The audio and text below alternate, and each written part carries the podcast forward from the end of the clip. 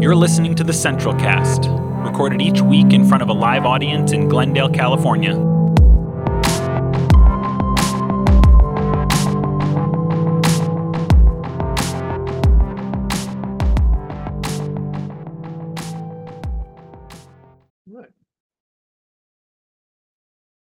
As I'm sure you're aware, tomorrow is Martin Luther King Day. And as such, I wanted us to discuss today his legacy, his life and memory. And um, by that, I mean, I want to look at his faith in politics here for a few minutes um, and how it was all intertwined and what we might learn from that. Uh, to truly understand Dr. King's faith and how it influenced his politics, one must understand his reading of the Gospels and his understanding of Jesus of Nazareth. There's no question that Dr. King's practice of nonviolent resistance was deeply influenced by specifically the Sermon on the Mount and the crucifixion. Um, in the Sermon on the Mount, we find Jesus teaching us to love our enemies. It's a pretty profound idea. To not return violence with violence and hate with hate. Um, to even bless those who curse us, he says. Likewise, in the crucifixion, we find Jesus even praying for his enemies while they are murdering him. Pretty profound. Father, forgive them, for they know not what they do, he said. These ideas deeply influenced Dr. King, and they were, they were at the core, not just his religious beliefs, but his political strategy as well, fighting against racial injustice. But to be clear, Dr. King didn't adopt nonviolent resistance uh, because he just thought it's what the Bible said or what Jesus said. I think what really convinced him was that was the pragmatism and the effectiveness of it. I think he was convinced of its pragmatic and effective nature of nonviolent resistance to break the cycle, because he believed it was a cycle, to break the cycle of violence and hate that defined race relations for so long in the United States. Meeting violence with violence and hate with, with hate, he believed, would only spur on this cycle not solve anything. And he was proven right, which I think is a testament not only to his courage and his brilliance, but to the brilliance and the timeless and, and we might even say divinely inspired wisdom of Jesus of Nazareth. Cornel West, who is a modern day well known Black Christian philosopher and activist, says this about Dr. King. The American dream is individualistic. King's dream was collective. The American dream says, I can engage in upward mobility and live the good life. King's dream was fundamentally Christian. His commitment to radical love had everything to do with his commitment to Jesus of Nazareth, and his dream had everything to do with community, with a we consciousness that included poor and working people around the world, not just Black people. End quote. That was Cornel West. And this was at the heart of Dr. King's theology and politics. But to be clear, Dr. King got these ideas not just from Christianity, not just from the Bible, but also from Mahatma Gandhi, a lot of people don't know that. Who Dr. King revered and believed was divinely inspired himself, even though he wasn't a Christian, but obviously a Hindu. And this gives us a window, I think, into Dr. King's liberal theology, as some would call it. Dr. King was what many would describe today, even then, a, liberal Christian. You're familiar with what that means. You're liberal. We're liberal in general here, right? And Dr. King was a liberal Christian who didn't believe people like Gandhi were darkened minds, lost souls in need of conversion to Christianity and otherwise doomed to an eternity in hell. He didn't believe any of that. No, he, he, he believed that people like Gandhi were just as enlightened and beloved of God as he was. But what's important to understand here is that his so-called liberal theology was absolutely tied to his liberal politics. I believe. One cannot really understand one without understanding the other. He believed in the brotherhood of all mankind, the sisterhood, not just socially speaking, but spiritually speaking as well. These, these, uh, this was intertwined. Again, one cannot understand how he arrived at his progressive social views without also understanding how he arrived at his progressive spiritual views. They are intertwined, I believe, for him. He went to Crozer Seminary in Pennsylvania, an American Baptist seminary, which, if you know anything about Baptists, American Baptists are over here on the left. They're considered the, the liberal wing of the Baptist denomination. And we know from his seminary papers, we have his seminary papers, some of them, and his journal entries and the personal letters he wrote. We have these, and we know from these that he had serious doubts about the supernatural. This isn't talked about much. He had serious doubts about the supernatural. He was not a biblical literalist. He believed the Bible was sacred, yes, and he believed it was a source of great wisdom and even divinely inspired in parts, but he also believed it was imperfect and contained myths and folk tales. For example, he didn't believe John the Baptist probably ever met Jesus. I don't know why he thought that, but apparently he didn't. He didn't believe in the virgin birth. And he believed that we all have the capacity to be just as divine as Jesus of Nazareth ever was.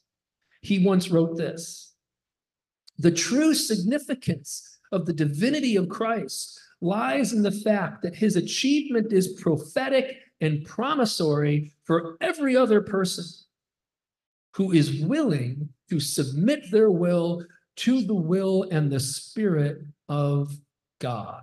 End quote. In other hmm. words, Dr. King believed anyone who lived a life committed to the values and the virtues of Christ, love and justice and mercy and compassion and fellowship and, you know, the love of all, anybody who did this was as divine as he was. And this, this idea has been in the church since its inception. That's not originally Dr. King's idea or a modern idea, but it became labeled heresy in the third and fourth century during these controversies in the church of that period. Uh, over these were called Christological controversies over the divinity of Christ. And the church arrived at a, at a very different understanding of Christ's divinity. It became very exclusive. The fourth century church ruled that Jesus was divine in ways that we are not. But again, prior to that moment in church history, other views, like that of Dr. King, the divinity of all, these views were pervasive in the church. But nevertheless, when Dr. King said and wrote these things in the middle of the 20th century, he was considered a heretic, unorthodox, a, a liberal Christian, we might say which is interesting because I think if if evangelicals today knew this about him, they would want nothing to do with him. Um, he'd be called a woke Marxist leftist Christian, you know, dedicated to critical race theory and all these, you know, all these things. They'd want nothing to do with him. And they wouldn't claim his legacy as their own, which of course they do. It's easy to do that with someone who's dead, right? And it's easy to misremember or misrepresent the past as they do. I think Dr. King believed that, that fundamentalism was completely at odds with the gospel and actually something that got in the way of social justice. I think Dr. King believed that fundamentalist, Christian fundamentalism was completely at odds with the work of social justice. And I think he rejected fundamentalism not just because he thought it was based on ignorance and unsophisticated and a naive reading of the text, but I think he rejected it because, again, it was a distraction from what he believed the gospel was really about love and justice and liberation for the poor and the powerless. And to this end, Dr. King once said this any religion, not just Christianity, any religion, he says, that professes to be concerned about the souls of men and is not concerned about the slums that damn them, the economic conditions that strangle them, and the social conditions that cripple them, is a spiritually morbid religion awaiting burial. Pretty strong. He was talking about Christianity, of course, particularly white evangelical American Christianity. He was saying that it was a dead religion awaiting burial. This is similar to something James Baldwin once said, another Black intellectual and Black activist from that same period. Baldwin said, if the concept of God has any validity or any use today, it can only be to make us larger and freer and more loving. If God cannot do this, then it is time we got rid of him. He's outlived his usefulness. It's time to bury him. And the churches that, the white evangelical churches that house that God, God have become uh, sarcophagus of this dead God. And even now, we can smell the divine decay in the church. That was their point of view. I think Dr. King agreed with Baldwin on this. And this is where King's work really intersects with that of other countless Black theologians and Black intellectuals over the years, not just James Baldwin, but with the late Dr. James Cone, who taught for many years at Union Seminary, who knew King, who marched with King. Cone only died a few years ago. But also Frederick Douglass, who lived a century prior and whose ideas, I think, laid the foundation for King and Baldwin and Cone. Douglass once wrote this False religion regards itself simply as a form of worship, an empty ceremony, and not a vital principle regarding or requiring active benevolence, justice, love, and goodwill towards men. It esteems sacrifice above mercy psalm singing above right doing, solemn meetings above practical righteousness, a worship that can be conducted by persons who refuse to give shelter to the houseless, to give bread to the hungry, clothing to the naked. Such a religion is a curse. It's not a blessing. The Bible addresses all such persons as scribes and Pharisees, hypocrites, who pay the tithe but have omitted the weightier matters of the law judgment, mercy, and faith. That's Frederick Douglass, 19th century. And it sounds a lot like Cone. He sounded a lot like Cone and Baldwin and King, or we should say they sounded a lot like him. He came a century prior, laid the foundation. And they all talk about how this otherworldly religion that values pietism and you know the hereafter, the afterlife over social justice, that values personal salvation and, and eternal life in heaven on high over the liberation of the oppressed here on earth, they all say that such a religion is a false religion. Such a gospel is a false gospel. Such a Christianity is a false Christianity. And for this reason, I think Dr. King was, was deeply suspicious of fundamentalism because he saw how it functioned as a distraction. It functioned as an, as an idol. It functioned as an escape from reality and from one's responsibilities in the world. And I think he, he saw how it functions as a religion that supports white supremacy because it allows the white church to ignore or downplay Christ's teachings on social justice and focus instead on the supernatural and the afterlife. Mansions and glory on high, everlasting bliss. Dr. King saw how such an otherworld religion was used to perpetuate racial and economic injustice and white supremacy. And yet this is complicated. I think this was complicated for him because I think Dr. King also understood that the hope of heaven on high was often the only hope the poor had in this life, in this world. The only hope they had of liberation and relief. The Black church absolutely embraced this idea that Jesus came to give us everlasting life and perfect peace in heaven because this was often the only hope they had in a world where they had no power to change their circumstances. I think Dr. King understood this. I think, this was a tightrope for him in some ways. But I also think that he and the Black church did not delineate between an otherworldly and this worldly understanding of the gospel the way the white church did. For the Black church, the kingdom of God was meant to be a present reality in the social order, as much as it was meant to be a future reality for the deceased. And I'll end it there today and open it up for questions and conversation. I hope I've given you um, much to think about regarding the life and legacy of Dr. King and how his faith and politics intersected. May we remember his life and legacy this weekend, consider it, and always.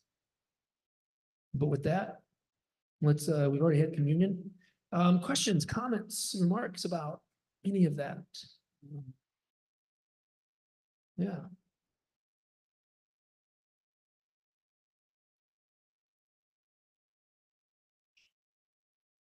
Bless you.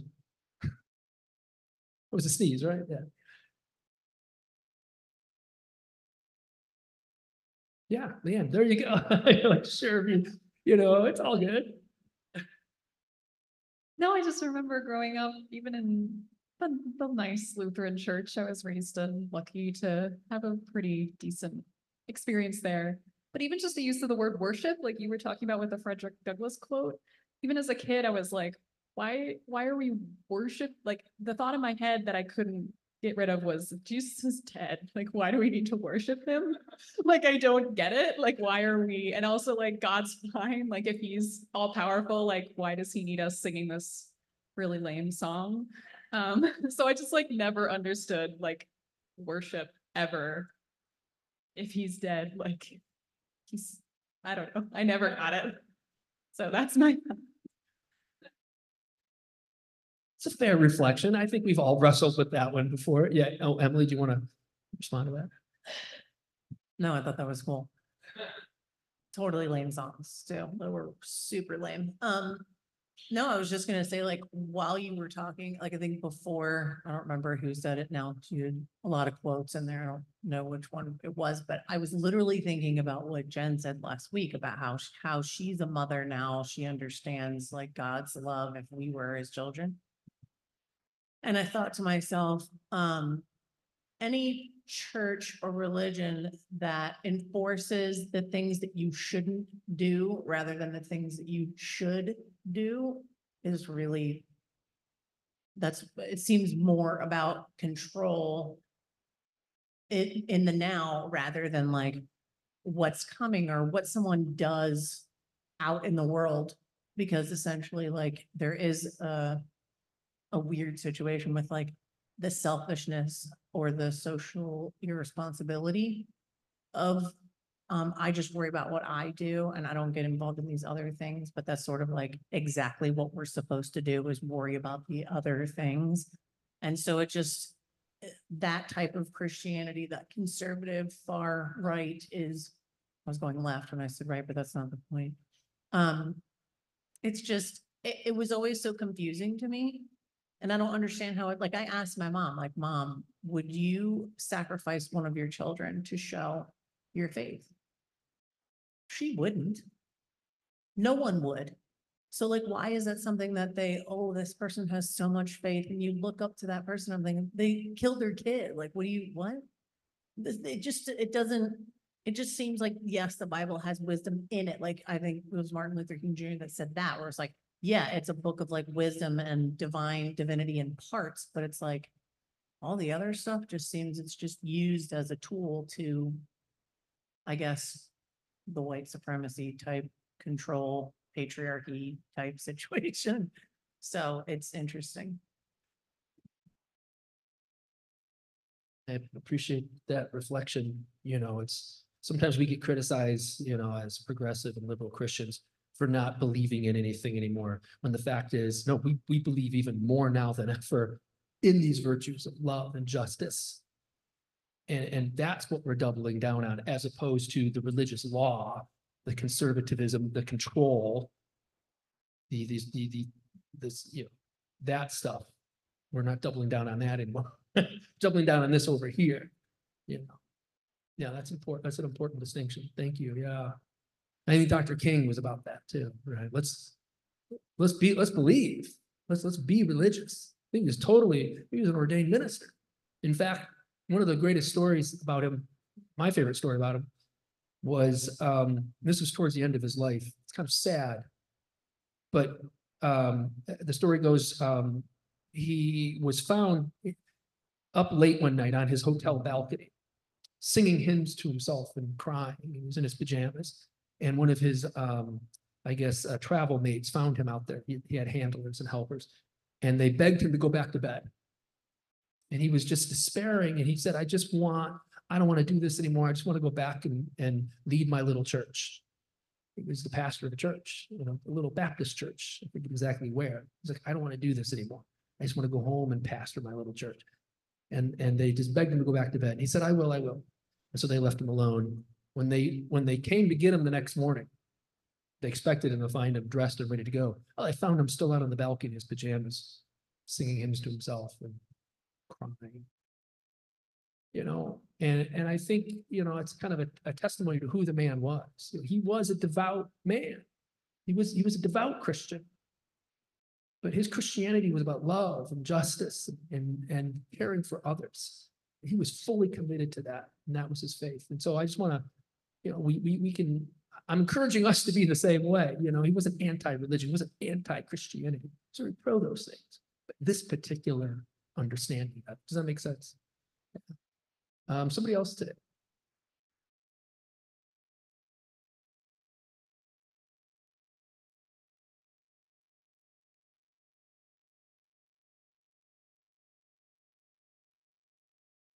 Okay, cool, cool. Well, let's, uh, we'll- let's conclude and say our benediction together. Will you join me in this now? As we go from this place, we commit ourselves to the path of love, honesty, and humility. We dedicate ourselves, as Christ did, to the cause of justice and the courageous embrace of this life, this world, and each other. Amen.